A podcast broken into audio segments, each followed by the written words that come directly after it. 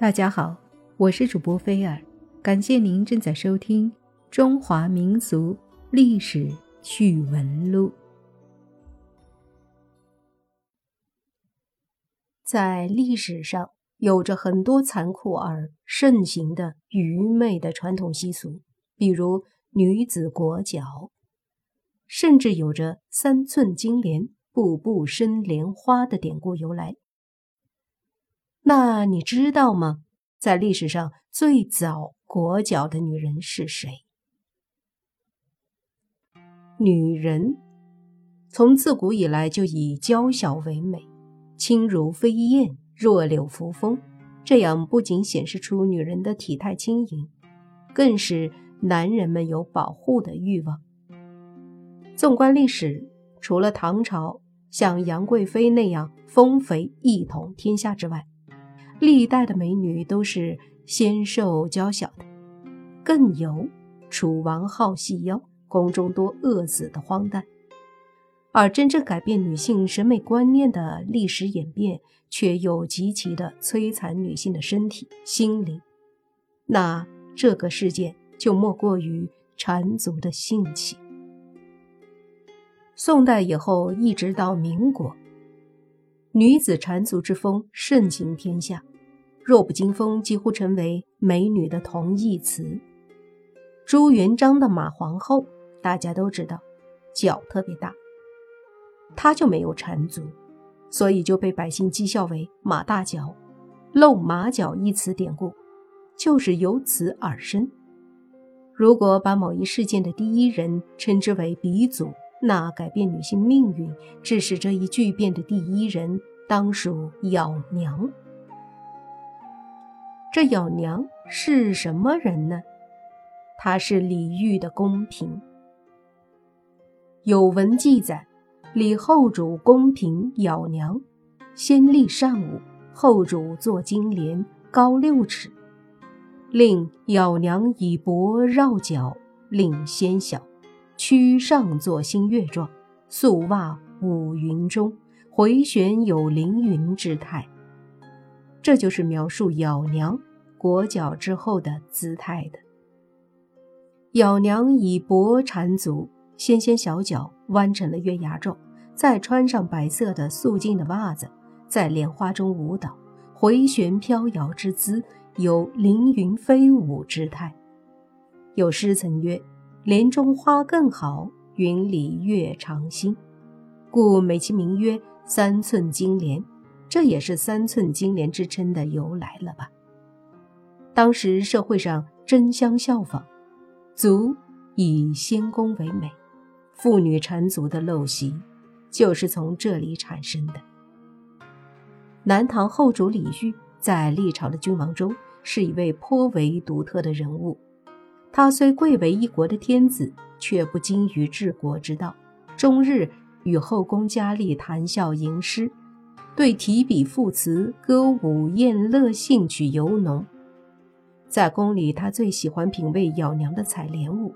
于是，他对咬娘讲述起“步步生莲花”的典故。相传，南朝齐的萧宝卷是一个很爱玩乐的皇帝，他宠爱宫里一个名为潘玉儿的妃子。潘妃身材窈窕，擅长舞蹈。一次，宝卷心血来潮，想出一个新花样。他命人用铂金片儿凿成莲花形状，一朵一朵的，只有女子纤细的脚掌那么大小。按一定的图案镶嵌在后宫一座宫殿的砖地上。潘妃合着乐曲翩翩起舞，她步步踩在莲花上，曲折有致，婀娜多姿，腰肢轻扭，美目顾盼。在场的工人看迷了，宝卷皇帝更是连声赞叹：“真是步步生莲花。”聪慧的咬娘闻听李后主之言，早已知其意，不想李煜却真的命人铸造了一朵金莲花，模仿南秦皇帝，可谓惊人的相似。莲花金光灿灿，孤高独出，离地数尺，花瓣小。仅可以容下一人立身，稍有疏忽便会失足掉下。一见金莲花，咬娘也胆怯了，但被李煜的重情举动所感动，答应数月之后请后主观赏他的金莲舞。接下来，咬娘便是潜心练习了，但一开始难题就来了。跃上数尺高的金莲花已是不容易，而在这小小的舞台上，如何施展得开？他几次跳上去。都因为立足不稳而摔下来。思来想去，是自己的双脚太大，无法在花瓣上挪步。他想到那些飞檐走壁的武士，不是都用布帛缠足，因而双脚更加精干有力的吗？于是自己用了两匹白帛，将双脚从足尖到脚踝全都紧紧地缠裹起来，外面再穿一双白绢做的舞鞋。此时。咬娘早已长大成人，双脚都已长成形了，所以用布这么紧紧的一缠，痛得直穿心肺，简直无法下地，更不必说跳金莲舞了。但是，一想到数月之后要在李煜面前表演这金莲舞，他咬牙忍住疼痛，甘愿忍受皮肉之苦。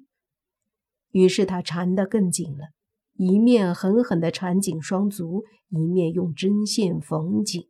就这样，今儿也缠，明儿也缠，布帛缠的双脚如炭火烧一般，直流脓水。